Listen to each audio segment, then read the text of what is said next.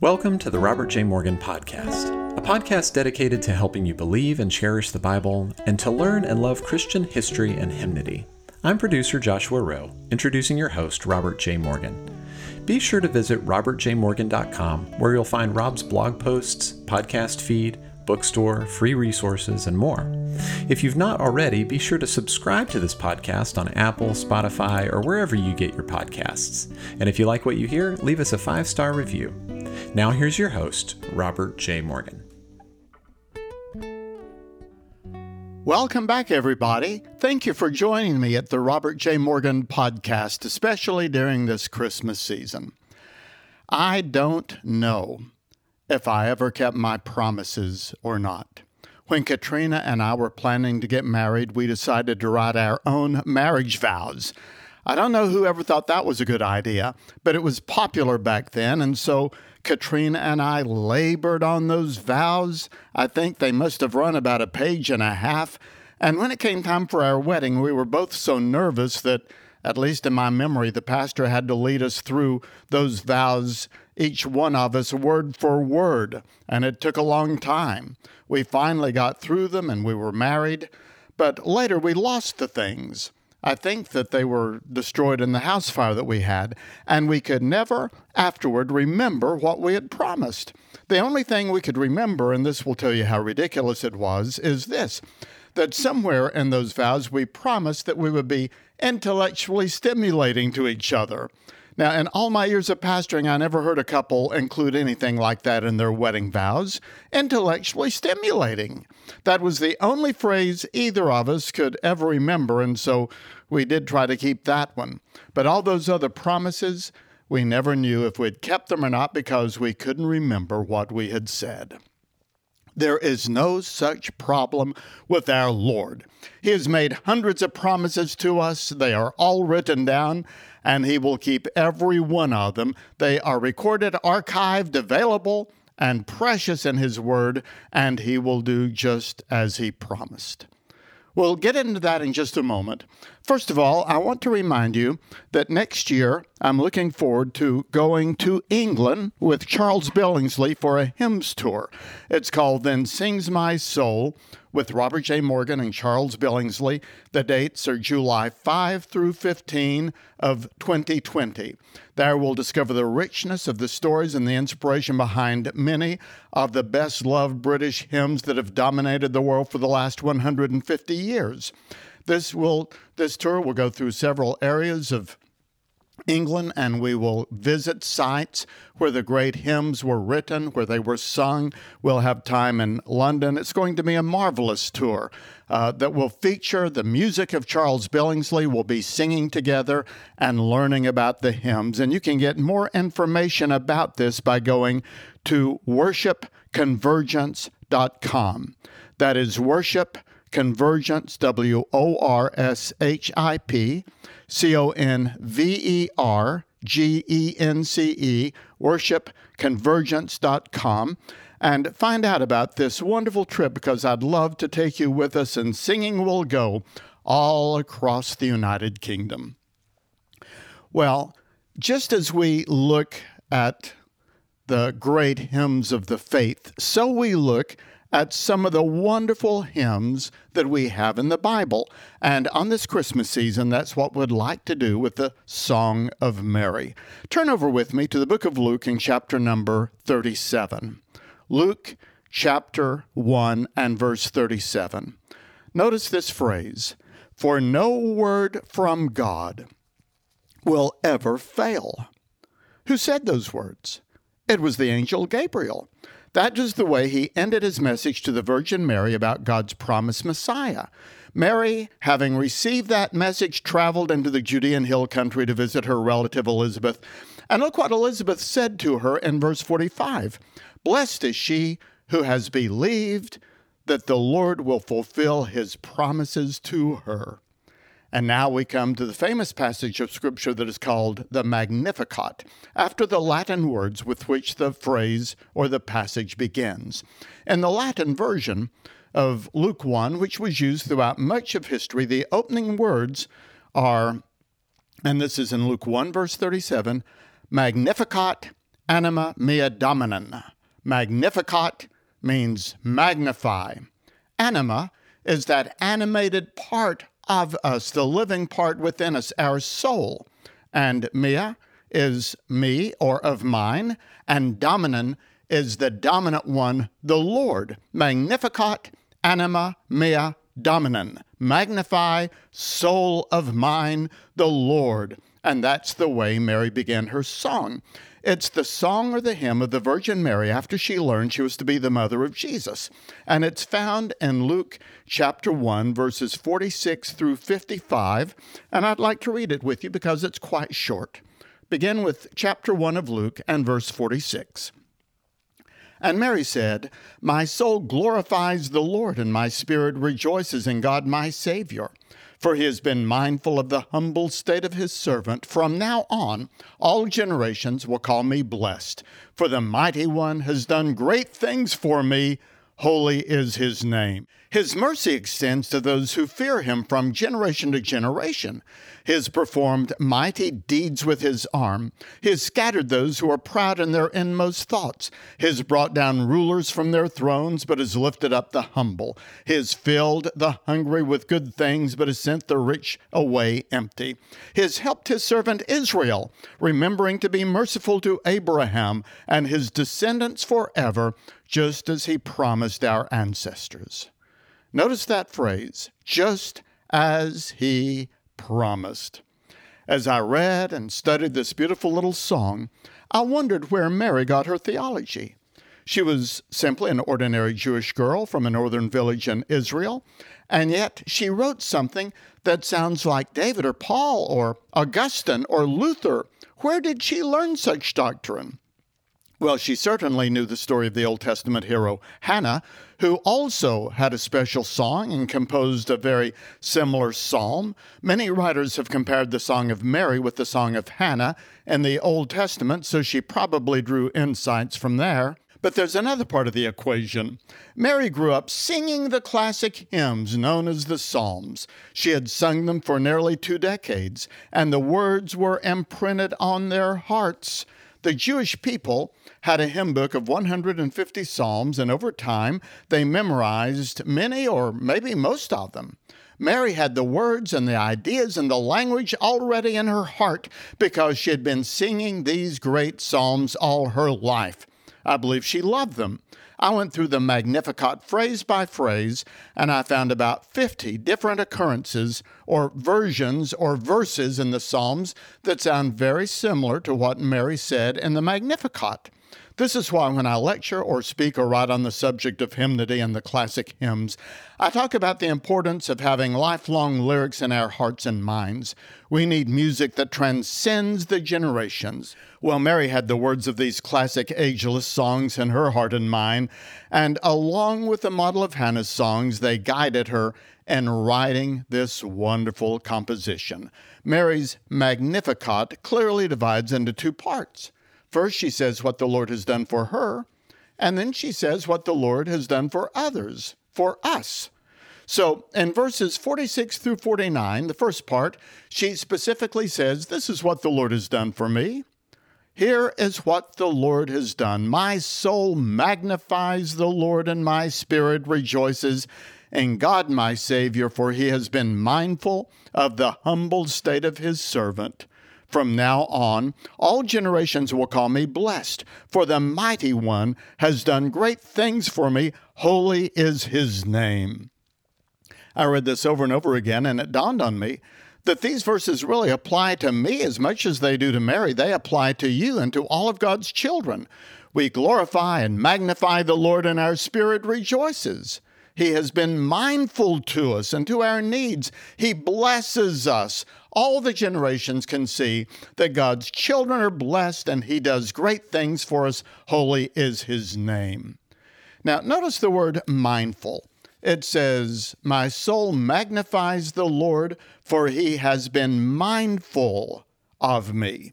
Sometimes we wonder if the Lord has forgotten us, if we're too small or too insignificant for Him to notice.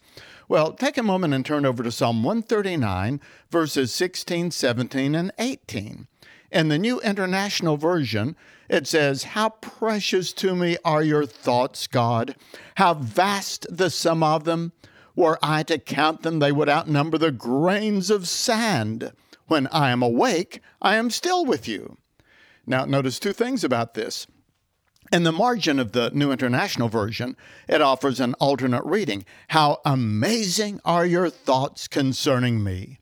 God thinks about us amazingly, constantly, and the number of his thoughts towards us is greater than all of the grains of sand and all of the oceans of the world. He is mindful of us as he was mindful of Mary. But notice, secondly, that this is how God thinks about us while we are sleeping all night long as we're asleep or tossing and turning in our beds, the Lord is thinking about us. And when we awaken, He is still thinking of us and present with us. He is mindful of us by day and by night. He is mindful of you, and He was mindful of Mary.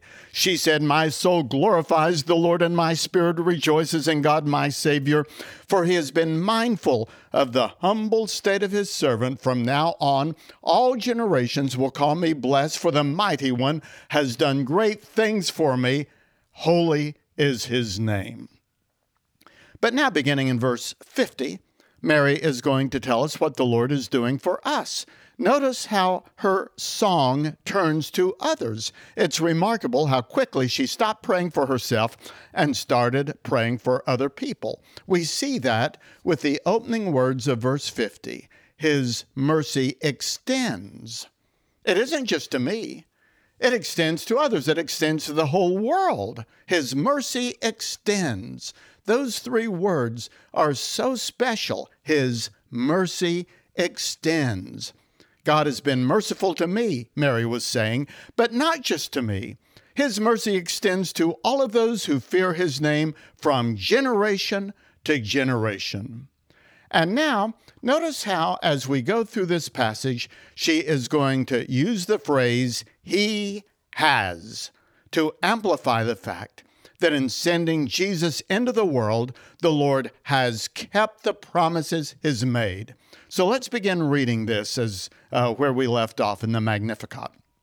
She said, His mercy extends to those who fear him from generation to generation. He has performed mighty deeds with his arms. He has scattered those who are proud in their innermost thoughts. He has brought down rulers from their thrones, but he has lifted up the humble. He has filled the hungry with good things, but he has sent the rich away empty. He has helped his servant Israel, remembering to be merciful Abraham and his descendants forever, just as he promised our ancestors. So, verse 50 sets the theme for this section. His mercy extends to those who fear him. To fear the Lord means to respect him, to stand in awe of him, to regard him as the supreme course and force in our lives. And we know that he has kept us and is keeping his promises to us. And so Mary lists seven of them using this particular formula he has. First, she says he has performed mighty deeds with his arm. In the Bible, the arm of the Lord is synonymous with his strength. Now, human arms can be pretty strong. A baseball pitcher can throw a baseball over 100 miles an hour. I still don't see how that's even possible. But the arm of God can fling the stars and the planets throughout the universe. A strong man can lift nearly a thousand pounds, but the hand of the Lord can raise the mountains and scoop out the cavernous wastelands of the sea. What Mary had in mind in this passage was perhaps the parting of the Red Sea, which was the greatest miracle of the Old Testament. I want to show you how some of what Mary said in her Magnificat is drawn from visuals in the Psalms. So look at Psalm 77 and verse 15. Psalm 77, verses 15 through 20. The psalmist wrote, With your mighty arm. Now you see, there's the phrase that Mary used. With your mighty arm, you redeemed your people, the descendants of Jacob and Joseph. The waters saw you, God. The waters saw you and writhed. The very depths were convulsed. The clouds poured down water, and the heavens resounded with thunder. Your arrows flashed back and forth. Your thunder was heard in the whirlwind. Your lightning lit up the world. The earth trembled and quaked. Your path led through the sea, your way through the mighty waves, though your footprints were not seen. In other words, this is a very graphic description of God's arm reaching down into the wilderness and churning up the elements, and with cataclysmic phenomena, God parted the waters and made a pathway through the mighty waves of the Red Sea for his children to escape from Egypt, though his footprints were not seen. This is the same mighty arm that reached down to help Mary and that reaches down to help us and to guide us. We don't always see his footprints, but we feel the whoosh of the air as his arm moves on our behalf. Second, Mary said, He has scattered those who are proud in heart. And maybe she drew this from Psalm 89 and verse 10. The writer there said, You crushed Rahab or Egypt. Like one of the slain, with your strong arm, you scattered your enemies. Now, think of the enemies that we have right now. We have military enemies, we have people uh, all around the world who would like to destroy us. We're surrounded by people who have a hostile attitude against a biblical worldview. We have the devil and all of his forces against us, and we have other enemies. We have enemies such as disease and illness and death, which the Bible describes as the last enemy, but God scatters them all with the coming of Christ. There is here in him the scattering and the eventual defeat of all his enemies. Third, Mary said in her Magnificat, he has brought down rulers from their thrones. Now, I found at least five similar statements to this in the Psalms, but the most apparent to me is Psalm 2. This is a great messianic psalm. Why do the nations conspire and the peoples plot in vain? The kings of the earth rise up and the rulers band together against the Lord and against his anointed, his Messiah, saying, Let us break their chains and throw down their shackles. The one enthroned in heaven laughs.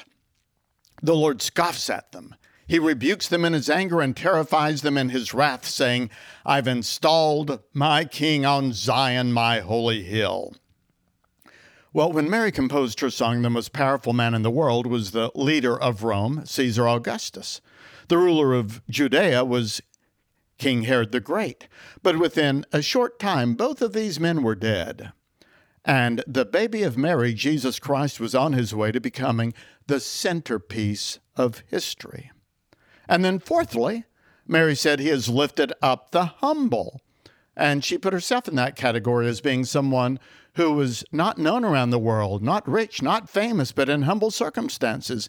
And I've found four different cross references to this in the psalm. For example, just one look at Psalm 25, verses 8 and 9.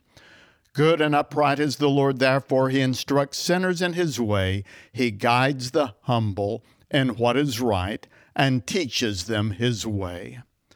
When we have a heart of humility, then the Lord can step right in and bless us and guide us in what is right and teach us his way, as he did for Mary. Fifthly, Mary said in her song, He has filled the hungry with good things. Well, with this statement, um, we have almost a word for word rendition from Psalm 107, verses 8 and 9, where the psalmist said, Let them give thanks to the Lord for his unfailing love and his wonderful deeds for mankind, for he satisfies the thirsty and fills the hungry with good things. This is about God's ability to meet our needs, and not just to meet them in a grudging way, but he fills us with things. He fills us with good things. He fills our lives and satisfies us with all of the blessings that there are to have. From the fullness of His grace, we've all received one blessing after another. But sixth, it says, He has sent the rich away empty. Psalm 49, verse 12 says, People, despite their wealth, do not endure.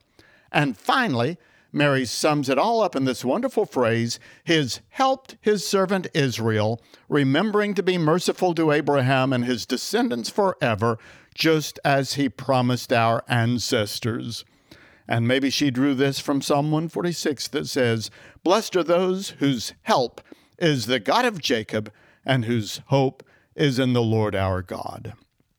Well, we can all sum it up like this The Virgin Mary was magnifying God because he was sending a king to the earth who would fix all of the problems, correct all of the wrongs, judge all of the wicked, bless all of the humble, and bring about true economic justice, racial justice, legal justice, and moral justice in this universe. The only genuine justice there is, is what Jesus ushers in with his kingdom. This process began with his first coming, and it will be consummated with his second coming. Mary saw all of this as the fulfillment of the covenant that God made with Abraham, Isaac, and Jacob, and with the patriarchs of Israel to send them a redeemer, a rescuer, a savior, and a messiah. She understood, at least to some degree, that her offspring was going to be the source and the center of all God's answers to all of his problems. And as I looked at these seven statements, I thought of how Jesus, in fact, did, even during his earthly natural lifetime in the gospel, fulfill these statements. For no word of God shall ever fail. Blessed is the one who believes that the Lord will fulfill his promises, and they will he will keep them all just as he has said. Well, let's take these seven things of Mary in reverse order and see how, even during his earthly lifetime, Jesus fulfilled them. First, he helped people. For example, one day our Lord was leading a Bible study in Peter's house. The place was crowded, it was standing room only. There was a large mass of people around the house, and as Jesus taught, there was a commotion over his head, and some men began removing tiles. A stream of sunlight came into the living room. In a few minutes, something else came too, or someone else, a paralyzed man being lowered on a pallet. The man swung down and landed at the feet of Jesus, just like we sometimes do. Jesus looked down at the man and said something very unexpected Son, your sins are forgiven. And then he told him to take up his pallet and walk home on his own two legs, which he did as the amazed crowd parted to let him through. The Bible says that Jesus went around doing good. He helped people, and he still does. He helps us. Second, he sent the rich away empty. One day a rich man came to Jesus and said, Good master, what must I do to have eternal life? And Jesus said, Just make me the center of everything in your life, follow me. And the man wasn't willing. He came to Jesus thinking he was rich, but he left knowing that he was bankrupt in his heart. On the other hand, the Lord filled the hungry with good things. Do you remember when he was teaching in Galilee and thousands of people massed in the fields and valleys around the sea, none of them with anything to eat? Jesus took, took a few bits of food and looked up to heaven and blessed it, and he began breaking it. And with those few loaves and fish, he filled the thousands of people that were following him with good things, with good food, and with more left over to spare. He also lifted up the humble. One day in John chapter 8, a woman was dragged before him and accused of sexual immorality. Jesus took it all in, stooped down, and wrote some words on the ground. Maybe he was writing the first four of the Ten Commandments. He looked at the crowd and he said, You who are sinless among you, throw the first stone. Then he bent down and began writing again. Perhaps he was writing the last six of the Ten Commandments, which we've all broken in one way or the other.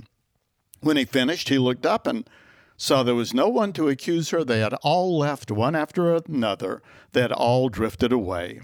Jesus looked at her and said, Where are those who condemn you? Well, neither do I. Go and give up your life of sin. He lifted up the humble, and he also brought rulers down to size. One day, some of our Lord's enemies taunted him, telling him that King Herod was going to kill him. Jesus said, Go tell that fox I will keep on driving out demons and healing people today and tomorrow, and on the third day I will reach my goal. Jesus was undaunted by political threats. When he stood before Pontius Pilate, the Roman governor said, Don't you realize I have the power to free you or to crucify you? Jesus said, You would have no power over me at all had it not been given to you from above. Pilate had no answer for that, and he's gone down in history as the most haunted man, maybe of all time. And then our Lord scattered those who were proud.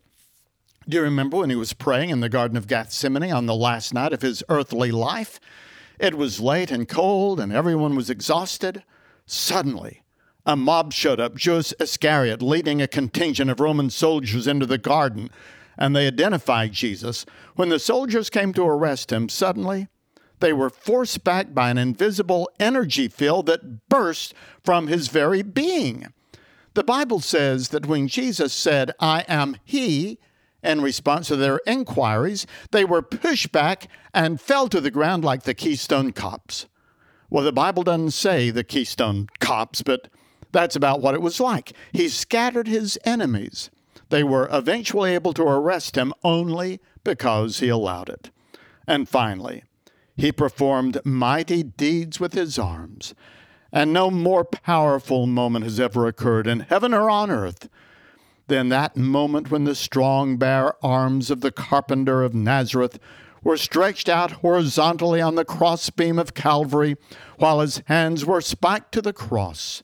He died as if reaching out with his arms to embrace all of humanity, and in the death and resurrection of Jesus, the Son of Mary, all of the promises of God were purchased and redeemed for all the people. So no word from God will ever fail. Blessed is the one who believes that the Lord will fulfill his commandments. He will keep all of them just as he promised.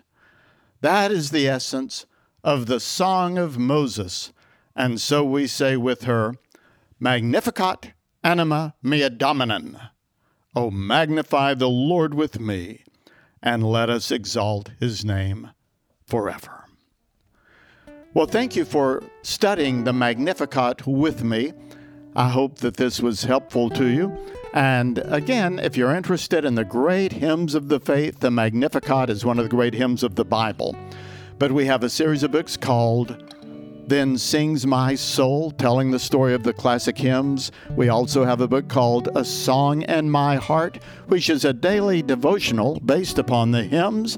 And then we have the upcoming tour in July, a hymn tour, a Then Sings My Soul tour of the United Kingdom with Charles Billingsley and me, July 5 through 15, with information available at worshipconvergence.com worshipconvergence.com.